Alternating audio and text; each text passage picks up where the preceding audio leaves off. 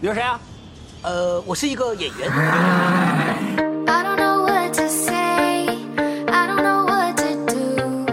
I just wanna go right back to you, like a cloud. in- 有些电视剧从它拍到它放了，到它被人物遗忘，咱们绝不可能知道，啊，太牛了，对吧？就除非你去查，说，哎，这个人还演过这个这个，你可能知道。会看。你永远会在你现在这个信息层的这个下我面。那天大概查，就后面我也要我我也要说，我发现就是现在出来的这一波女演员，好多都演过《甄嬛传》，对，《啊甄嬛传》和《红楼梦》是两个女演员的这个等于说是一个井喷对井喷地，那没办法。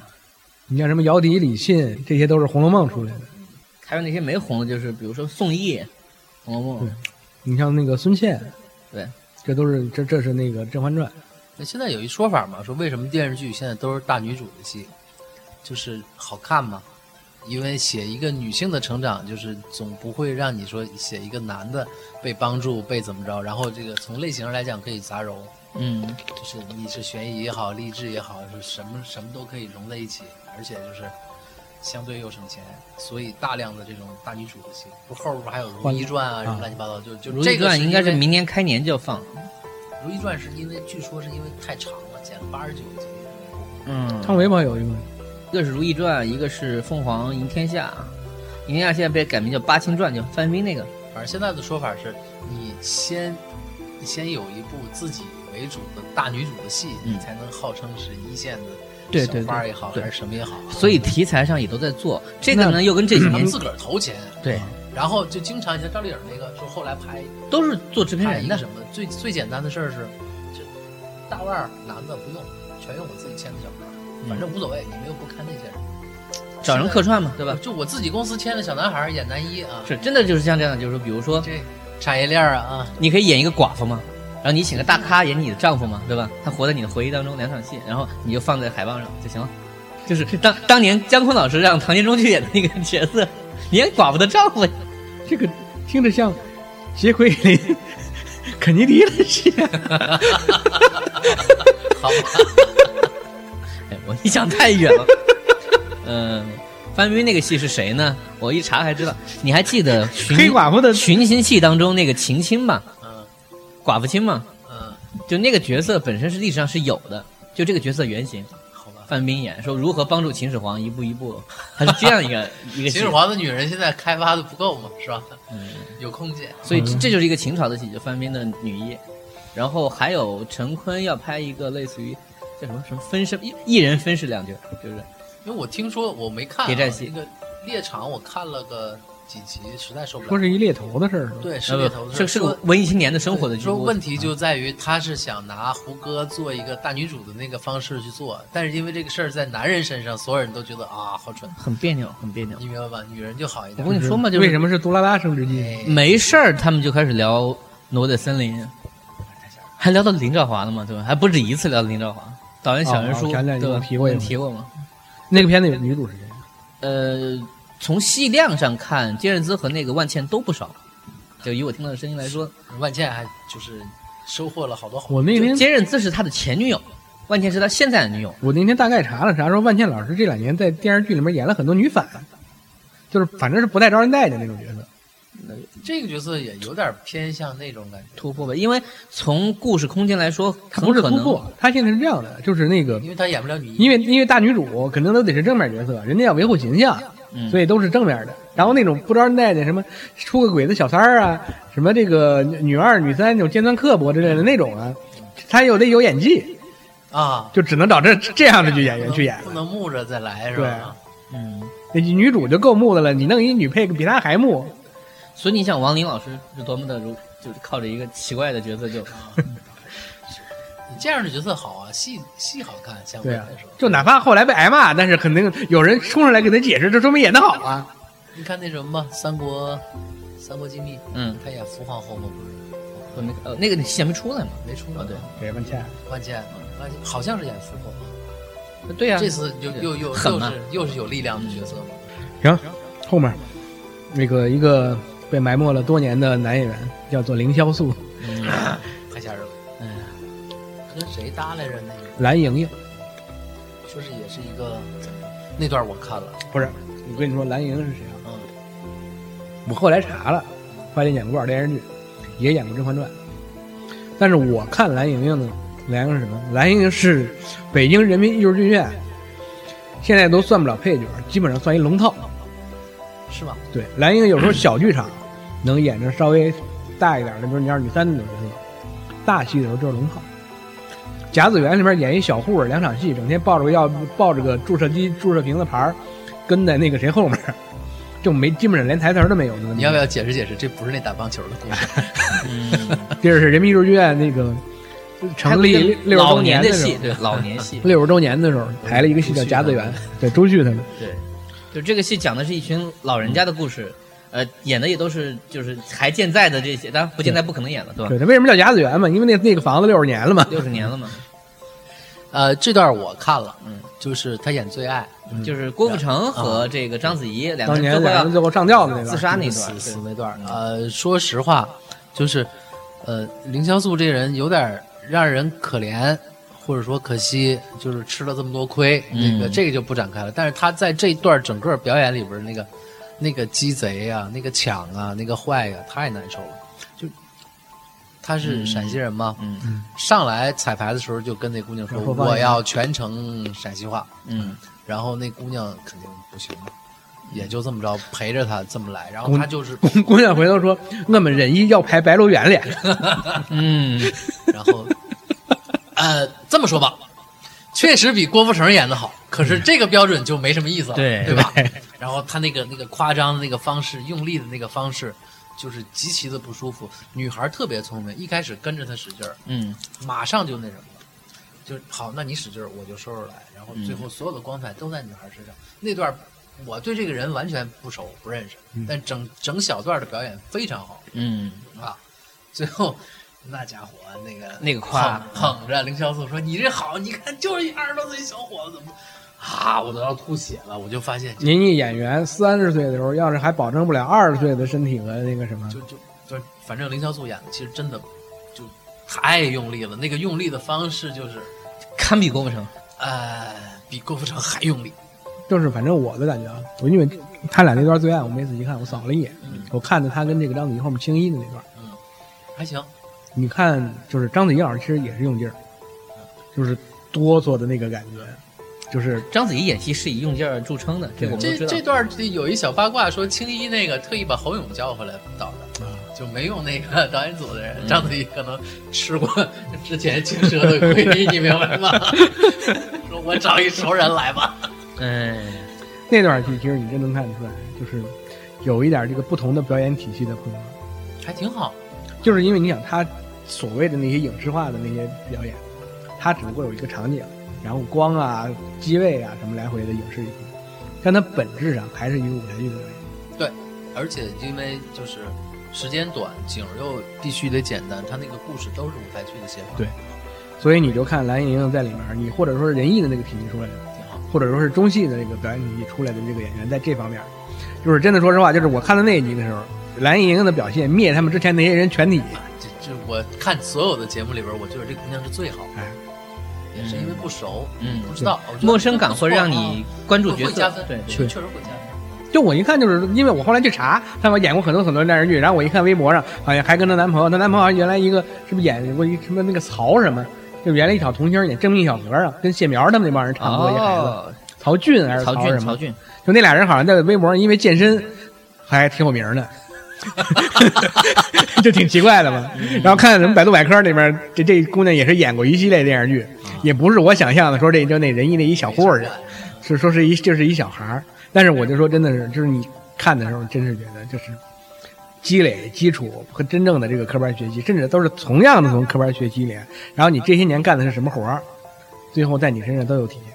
呃，我说一下这个影视化表演和这个舞台表演的区别啊。不是我再多说我我再多说一句啊可以，你展开说。你比如说昨天那《奇门遁甲》里面那倪妮老师，嗯，那就是《金陵十三钗》里面攒下那点东西，现在是基本上已经耗完了。就这还大家捧说，哎呀，倪妮终于找到一个懂得怎么拍她的人。就你可见她这么多年，她谁在拍她？对不对嗯她戏不少啊。是啊，作为鲶鱼精的第二代掌门，对吧我我是真的说啊，倪妮老师已经完蛋了，救都救不回来。你说话小心！上次有个人说张艺谋已死，还说谁已死来着，你就就被起诉了。 你你腌制倪妮没法儿对吧？我认为倪妮老师在她的演艺生涯中遇到了天花板。 嗯不懂，不懂。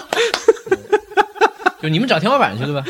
哎对，你找天花板去， 太好了，嗯，你没说遇到天花就不错，遇到天花都还好。遇到天花，你在暗示大清要完 吗？这这就可以说到那个就是陶虹那段儿，这就可以说到卫生检疫的事儿了。陶虹那段儿我也看了，嗯，陶虹那段儿那个小男孩儿是跟陈龙还有一个什么人，反正就是三个三个男的演武先生嘛，嗯演了个武先生啊，不是，我告诉你啊，跟陶虹一块儿演的这小孩儿是演过什么呢？啊，闪光少女》 对，是就是彭什么来彭彭昱畅。他那个是就之前陈龙跟跟一个什么人我没记住，反正他演了一段那个武先生，嗯，陈龙老师特别卖力 气陈龙，陈龙老师现在要转型演硬汉了，没办法。啊，就是本人也是上演过武松的上人，场就是先他妈在水里泡着，嗯然后出来弄，就是呃怎么说呢，演神经病吧，他确实不够狠，我觉得他是按照高原医生那种感觉在演，嗯，就当年任达华变态的那种那种，那种很演法聪明对，就是不知道是刘天池给他的什么，自己啪戴出个眼镜儿，至少跟那个神经病呢区别开了嗯，可是演的不好，确实这个小孩儿啊，就演那个最没有没有存在感的小朋友，他一直在嗯不错，角色当中，真的不错，他一直就整个这一段表演，那两个就已经没法看了。嗯演刘德华那大傻逼就，就我实在是不想说什么，就是太蠢了。好吧，陈龙还行，就嗯毕竟我那个人叫李泽峰，不知道演过我哦他啥。嗯们也不认识啊，随便他有没有粉丝，不我知道再说一遍大傻逼。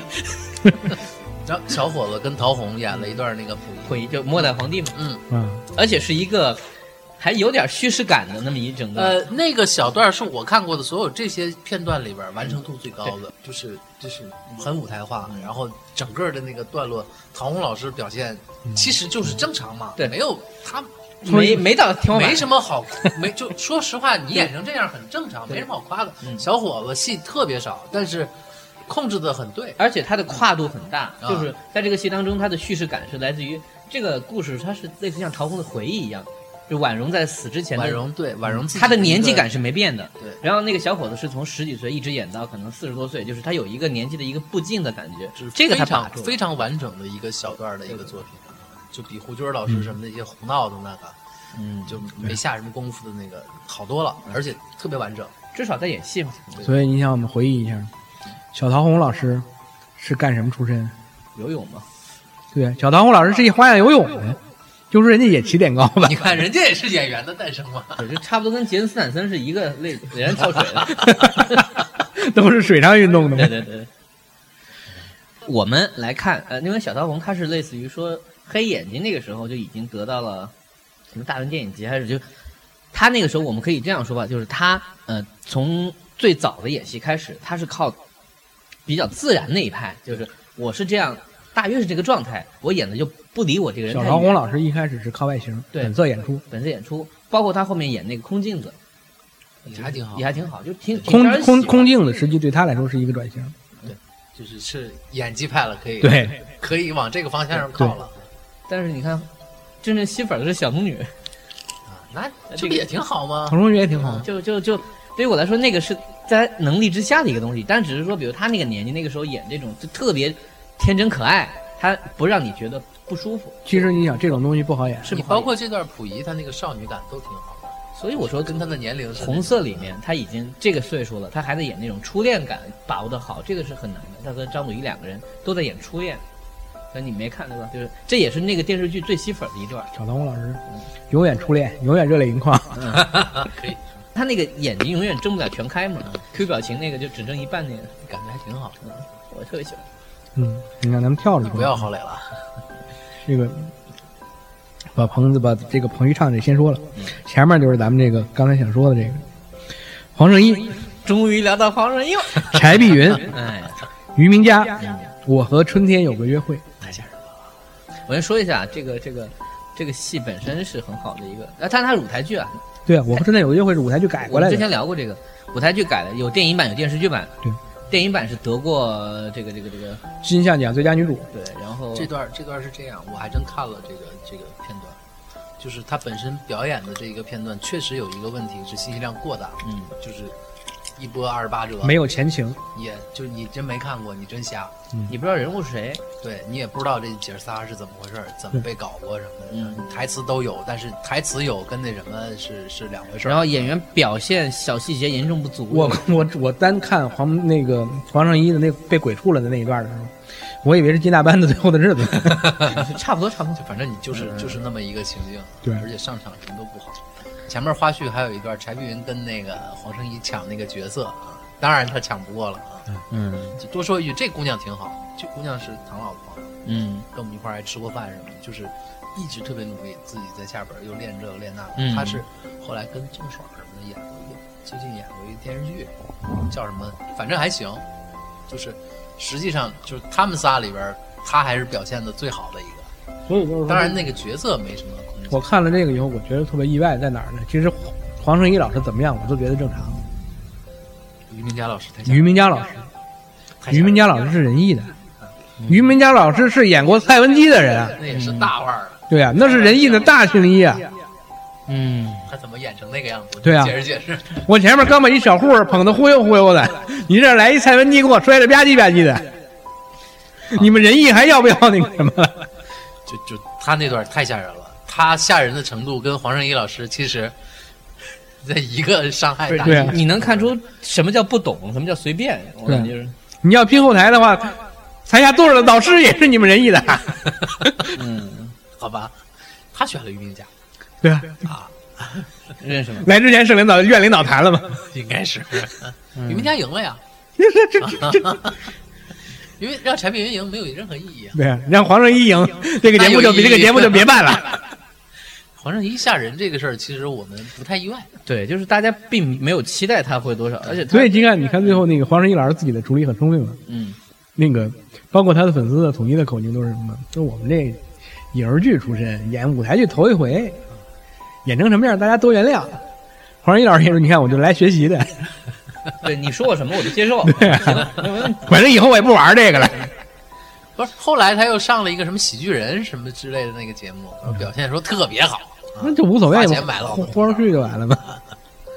又劈叉又这个那对，那个。柳岩老师戏剧人还特黄别好圣依呢，是北电毕业的吧？好像我记得也是科班，应该是吧？你们都没有看过《红苹果乐园》吧？我知道这么一事儿，中国版的那个其实是初代《流星花园》嘛，对对对对，就是里面有个组合叫 F 五，里面还有一个小眼睛的女孩嘛。对对，脸脸圆圆的，实际上那个女孩是主角，她确实是女，黄圣依不是女主。对，我当时第一次看了两眼，我第一反应说，哎，刘亦菲长变了。后来仔细看啊，不是，好吧。就反正那时候脸也没长开，黄圣依老师也是一出道就达到了自己演艺生涯的最高峰。通过不说话嘛。对，人家是跟多少影帝合作过对了，哈，就你别说话，别说话挺好啊。我最后对她演电影有印象应该是《冰封侠》，甄子丹那个片儿。好吧。你说黄圣依老师这辈子就演那一部电影，她还真封神了。对啊这姑娘太好了，太好看了。唉，这用补充吗？不用了。你对于这个事儿前后的一些这个事儿，你聊一下。对于黄圣依本人的评价其实没有任何意义。你知道她干这行是为什么，对吧？ 不是，我这是真的觉得啊，就是黄圣依当年刚跟星辉撕了以后，是因为什么？不是她给男人装拍了一套照片吗？对啊，说定位不符嘛。对啊，就是身上浇了很多牛奶嘛。嗯，就是当年我们的这个时尚杂志就是这么干的嘛，也没办法。我真的说实话，那套照片我还挺满意的。不是黄圣依老师硬件没问题啊，对啊，黄奕老师好看，啊其实算好看的。只是好看，除了有点对对眼儿，嗯，就眼睛不好是对是没办法，没办法。就是你看他走的这条路，也是我国演艺演艺界，就是我国的女演员里面很少有人走的。也成功了呀，对呀啊这多牛逼呀！但我觉得撞到这么一个人，其实也运气不是，就是我那么我国演艺圈小三儿上位，然后这个趾高气扬，最后名正言顺的，只有他和陈红老师了。 嗯，好吧， 好吧，我忍了。 哎，不是有名的靠演员的这个工作这样做到的，我跟你们说，反正有一条，你你你太捧杨紫了，你们不要小看剧力集团，肯定不能巨力集团不是一个单纯的就是出点农用机械三轮车的集团，他不一定造什么的是吧？哎， 不是这个，大家可以查一下这两个词啊。嗯呃，巨力好像买了一堆股东的版权，但应该已经到期了。当时都准备给黄圣依看，反正就是不要小看巨力集团。现在人家也不干这行了，有点儿不太不太想干了，是吧？呃，不是，也包括说因为老板什么时候白蛇什么传时候吸引说饭了？亏得太厉害了，啊，嗯 好像据说把就是老总的就他们家族啊，把他权利收回了一一大部分。就你别嘚瑟了，对对，别就是别别丢人，主要是丢人。就是你虽然你是明面上的这个头把交椅，但是你不能老这么玩儿。就是你低调一点，对啊是吧？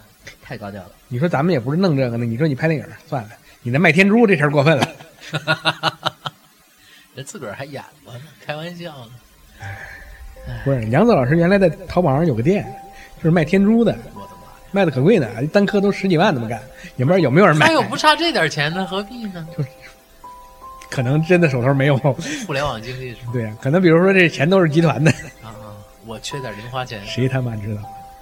那这很正常。啊还见过导演卖石头，是吧？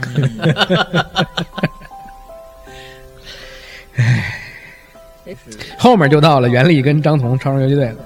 这是太太复杂了，我就懒得说了。嗯，就是前前后后，当然他所暴露的一些事儿，从那个大家了解来说，其实也不出奇。我觉得它里面有一条吧，就剪辑这个，我没看表演，我看后面点评来着。嗯，张国立就是硬给他往回掰，想捧，就是最后把话已经说到生说到什么份儿上了。说你看袁立这么年轻，这么不是那么年轻啊，就是这么漂亮，平常是那样一个那个什么的女演员，演这个超人剧的时候，在舞台上拿着葱说吃就吃。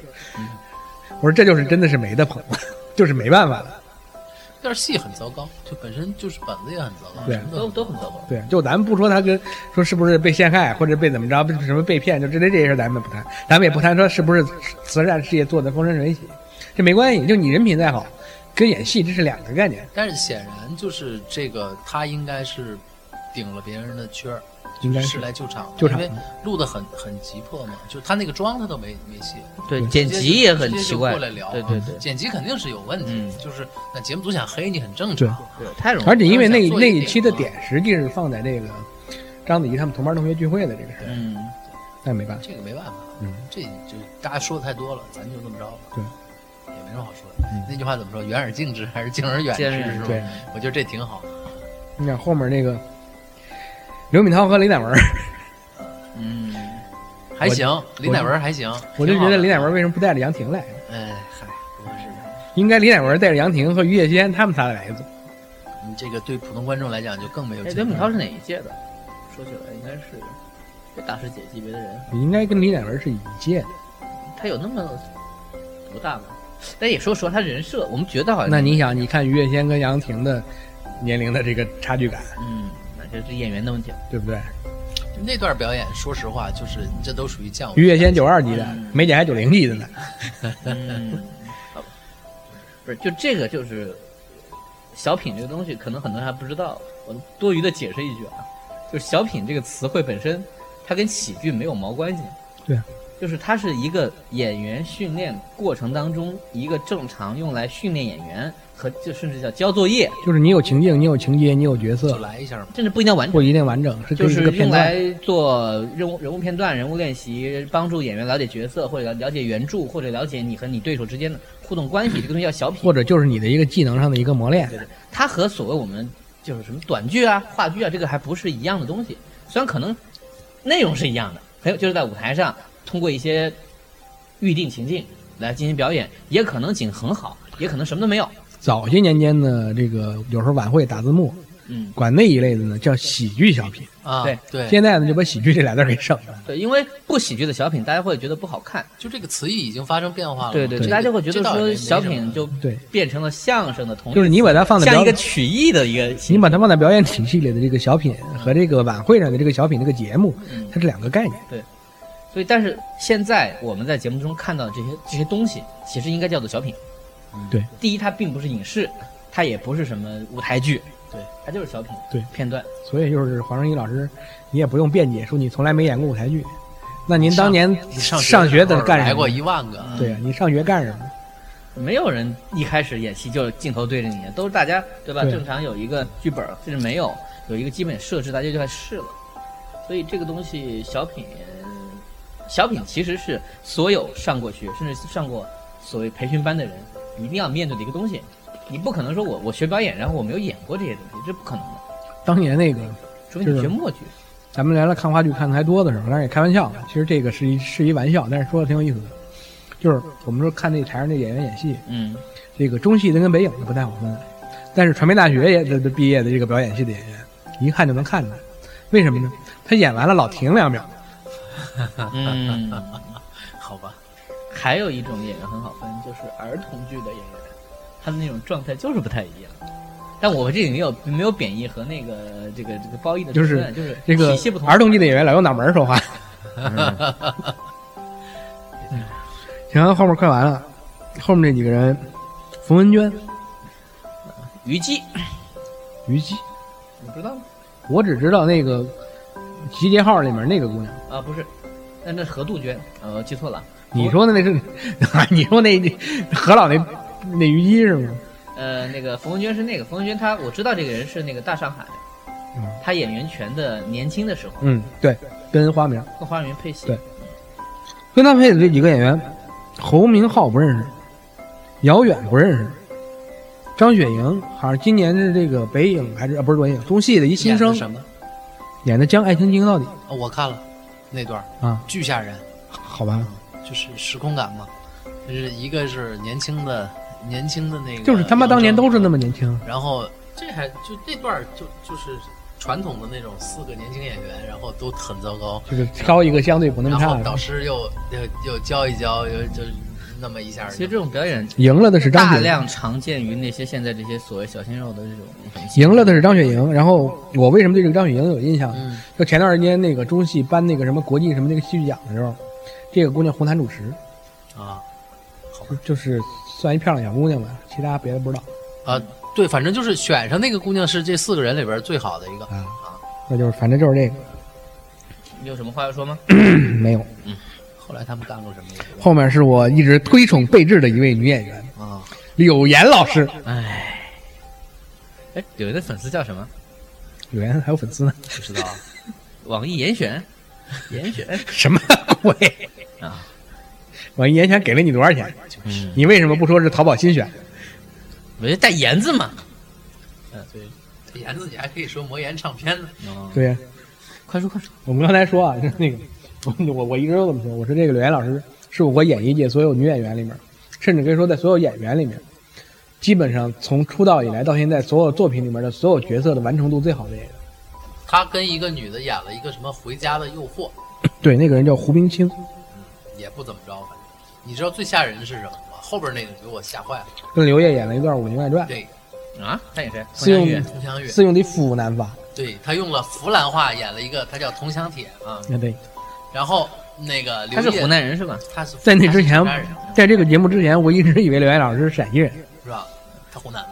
因为他是陕西电视台跟那个谁一块儿主持他节呃之目前出是道主的。持人嘛，对吧？他他一开始那段《武林外传》特别吓人，把那谁找去了，把那个大嘴巴，大嘴找去了，姜超把那个什什么莎莎叫什么李莎哦，王莎莎，王莎莎莎啊啊，，把小已经贝长那么大了，还可以然配后什么把戏？吴双儿也找去了，倪虹洁也去了，嗯，你不你也闲吗？就是然后刘烨演穿越回去的一个人，那个戏就是我看了两分钟，我实在受不了了，我就关了。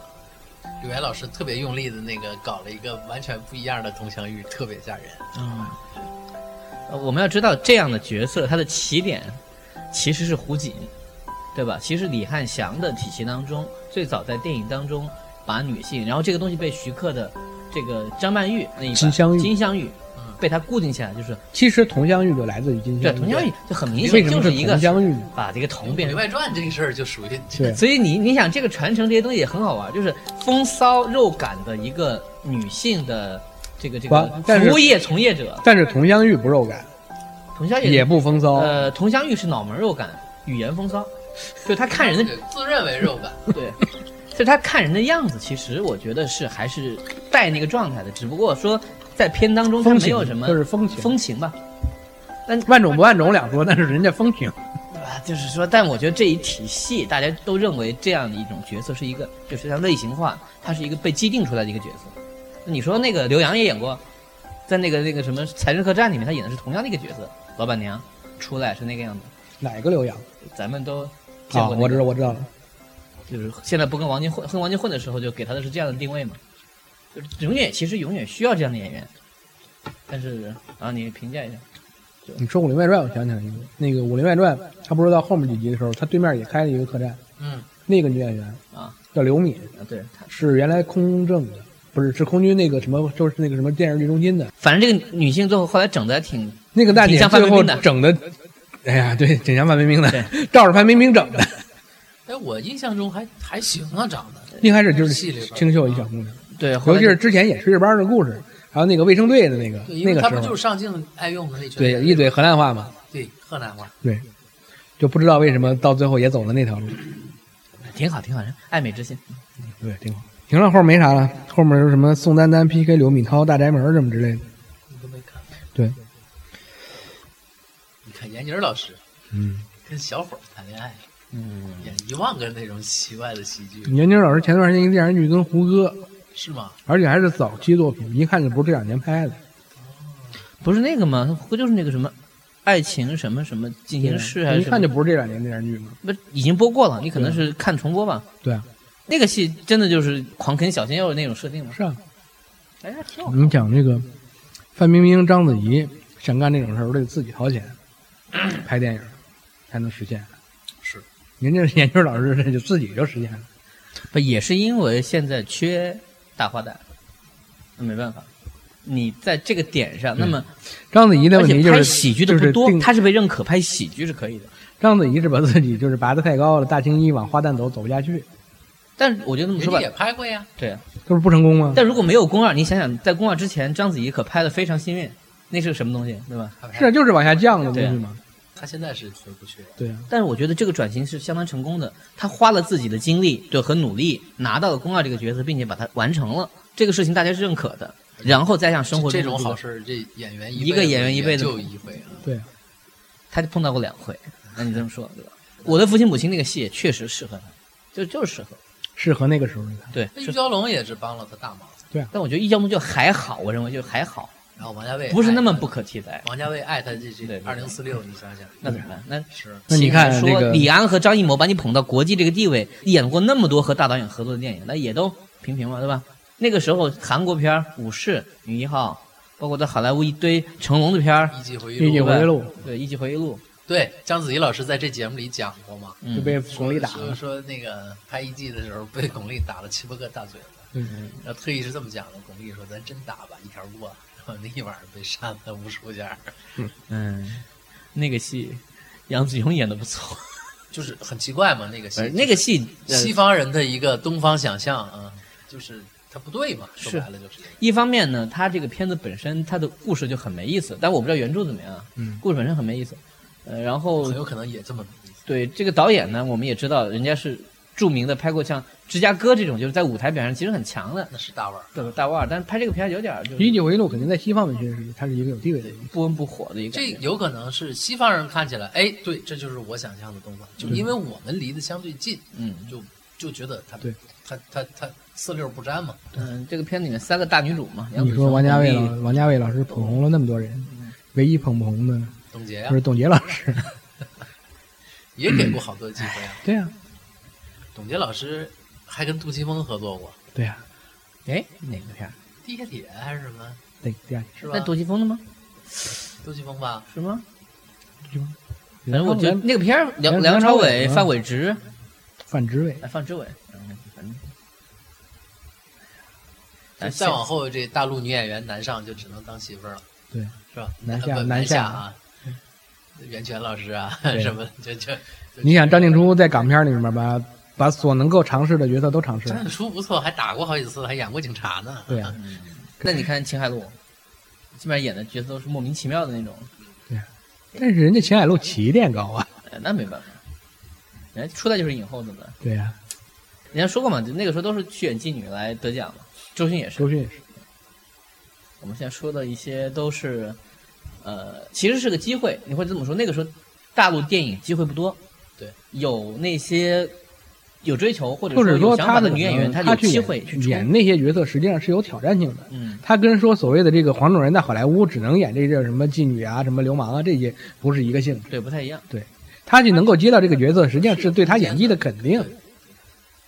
可以看一下《我要成名》嘛，就是这个故事嘛。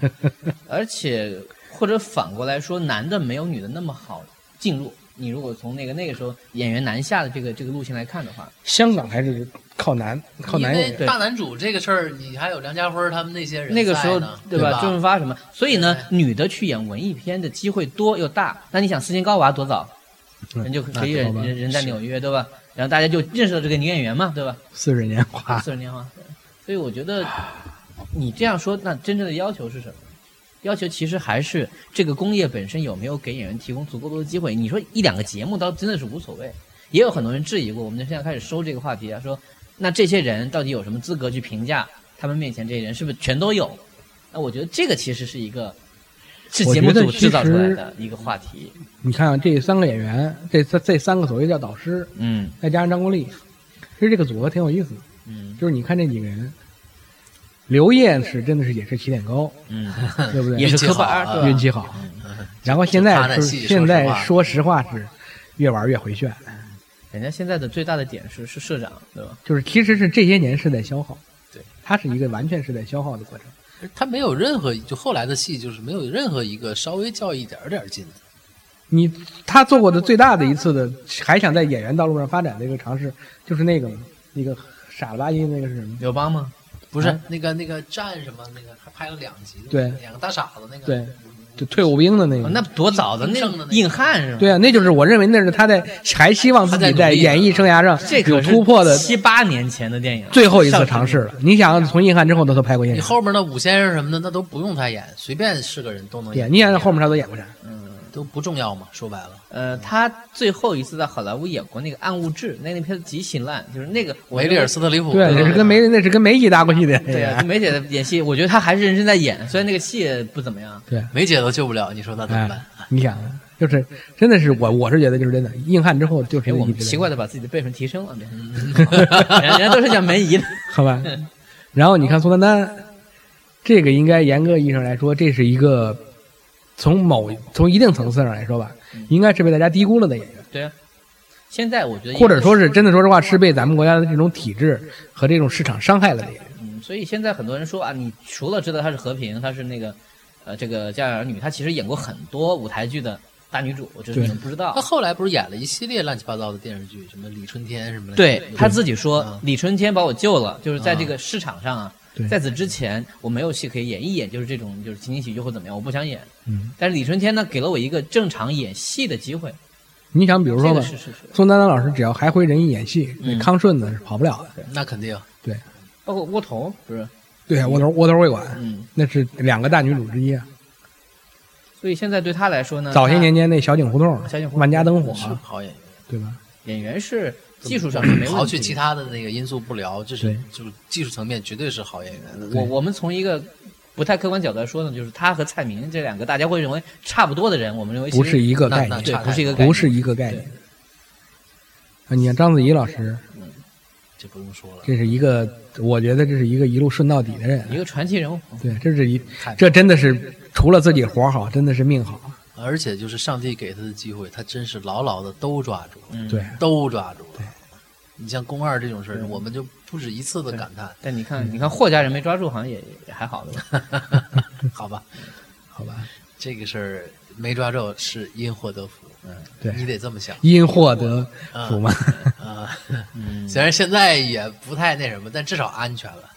对，对，就我大按家对他的感我按受我变好按了。不能说的其部分说，他没有危险了嘛，对，对吧？嗯也挺好呀，对，这都是太太聪明的人，就是除非汪峰老师有一天反人类，不不，那粉丝也会安慰他，他是他，你是你，对，爱情是盲目的，实，嗯，你瞎，证明你技能点儿点在别的地儿了。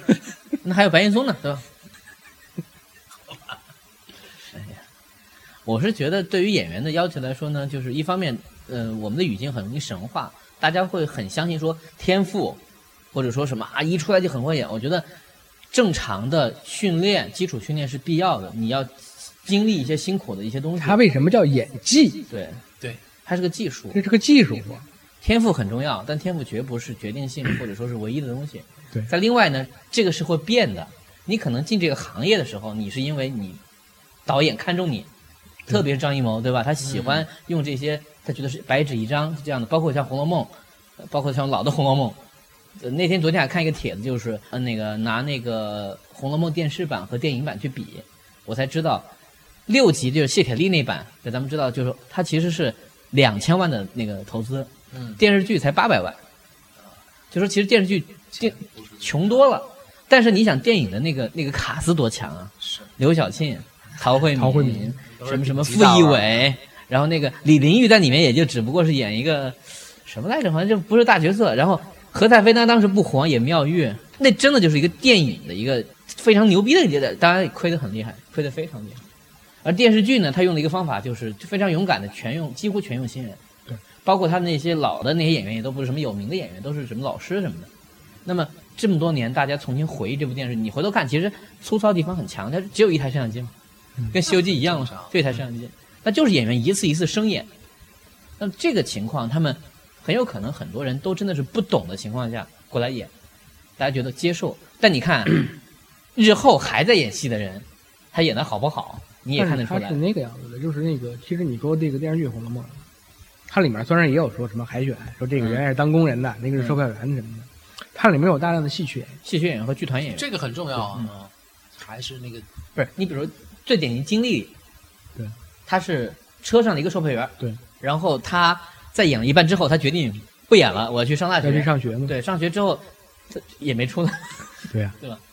那你看邓婕，她真正成名的不是靠演戏，她当然演戏，我觉得还是还是 OK 的。她之前是川剧的一个一个演员，也是一个成熟演员吧。对，她后来是靠她在做制片人啊，就跟着张国立一起在做这些事儿，她成为你了像一那个个石湘云的那个叫郭什么郭霄珍。郭霄珍，那是也是好像是花鼓戏的，对对对，然后她回到了自己的那个剧团，对，就这现在还在演花鼓戏，对然后混的也很一般，状况就是一个中年妇女的这样一个气质。对，大家会看得到，你就算你之前，我觉得说大家是在一个持平上，你觉得没问题，就这些年轻你演员你的进了发挥这个门，儿之后，你对怎么去看自己？对，有的人可能觉得说，哎，我不适合演戏，我就不演了，对吧？但是其实就是你很可怕的，就是你现在看现在的这个所谓的这些被叫做演员的，就是他还不是说是偶像或者说明星，他没有达到那个级别。你比如说他是小鲜肉或者小花儿，不能因为不红就叫演员。是这种类型的。对你不对能说因为他是不对对对红对对，他就是演员，就是这个现就在是这现个概在念。那个就是各家签艺人，往往都是这样。你能唱歌，那你就唱歌；什么都不能干的，那就去去演戏吧呗，混个脸熟嘛。万一火了呢？全是你就这些说一说也是科班出身，学了四年表演出来的出来的这些人，你去看他的演的东西的时候，你就说这帮人根本就没在演戏的，他还没有进门儿呢，这个东西是最可怕的。嗯，这是就是我们原来老说科班儿说学院派说成体系的这个表演的培训，就是我们都是外行啊，我们觉得这学了四年出来，就是差别我们看得出来，对啊一不一样我们是看得出来。就是比如说吧，就是你要说现在这个一般的这个本科教育，你是学这些一般的正常的学科，就是文科的这些咱都不说，嗯你是学这个文什么文文学的，学什么的这些，你这比别人的这个常识知道的多。你要是学数学的，学这些理论科学的，那你跟大家这个在水平线上不一样。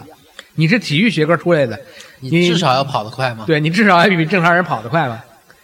可是学表演的往可往是学表演的为什么出来以后他是这样的呢？我就说嘛，就有的时候大家又莫名其妙觉得说这个应该是天赋吧，这个就是你不用训练，你要演得好也能演得好，会有一种大众啊，有一种奇怪的一种所谓迷思，不会认为这个事儿是真的多需要努力，你多努力的时候就会变成另外一个样子。嗯但还有一种感觉就是说我只要显得很努力，我只要哭了，我以头抢地，我扇自个儿，就是所以你我看给自己十几个呃，好像就是现在大家说某是那人种表那演个节目里边好多小孩儿就是这种，抽自己嘛，就是那种就是情绪上来嗷喊然的后情绪上来的特别快，所有人都就是我忘了是宋丹丹还是什么，你只有情绪没有人物，就是或者没有动机经常这，样啊啊你动机在哪？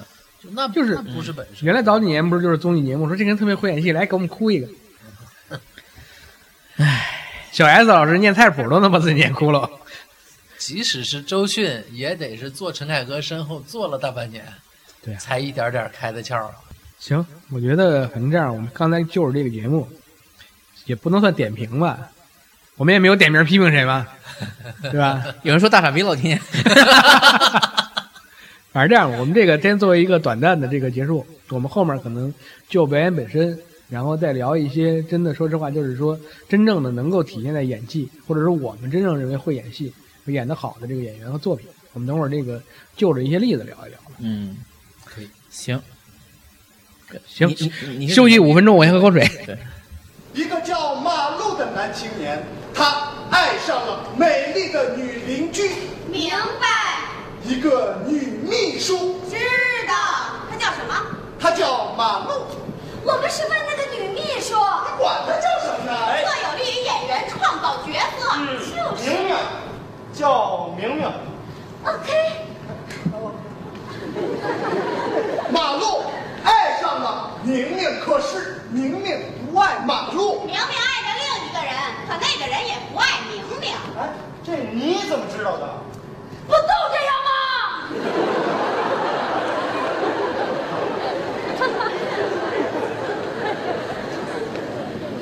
下面的问题是，关于马路的情节该如何发展？叮咚，他遇到了一个善良的女孩，处处关心他，叮咚，帮助他，让他已经冰冷的心重新温暖起来。叮咚一个下雨天， ，Action！哇！女孩去给马路送饭，不幸滑倒在路边，哎呀，摔伤了腿。叮咚，一个下雪天，马路在路上艰难的走着，哦，出去是大石块，他推倒一个儿童，被卡车撞倒在街边。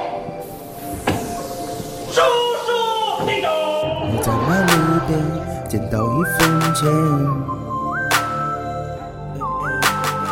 我在马路边捡到一分钱。从东边到西边，从马路到田间，我悠闲走着，混着我的每一天。兜里的钱像兔牌一样，许久未见面。要养家糊口，妈妈已经说了几千遍。我任性卷起一根抽剩下的麻，这让我想起一岁的儿子，还有那个他。这一刻，我拿起了我的麦克风。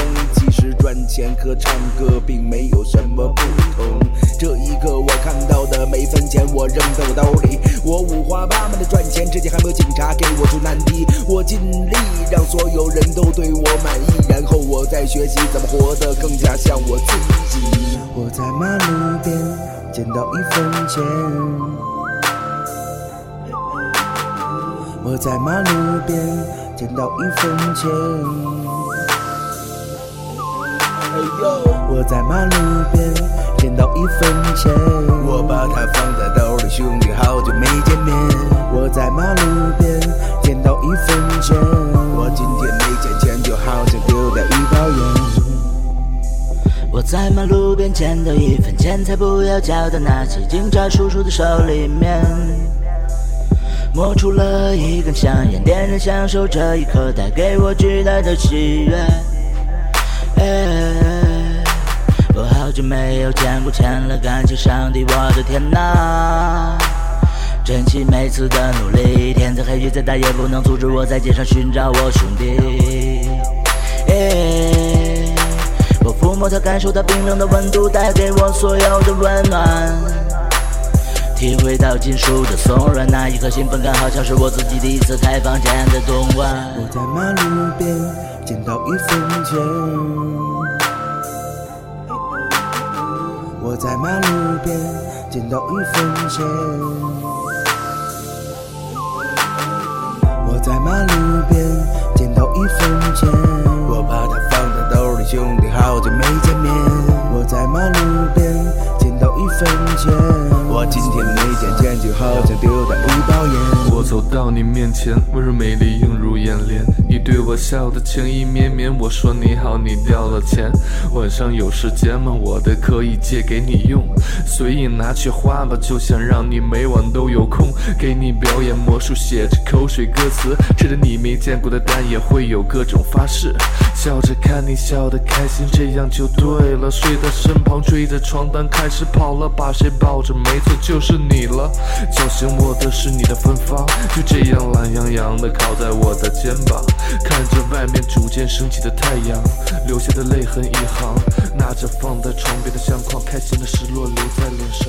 我在马路边捡到一分钱。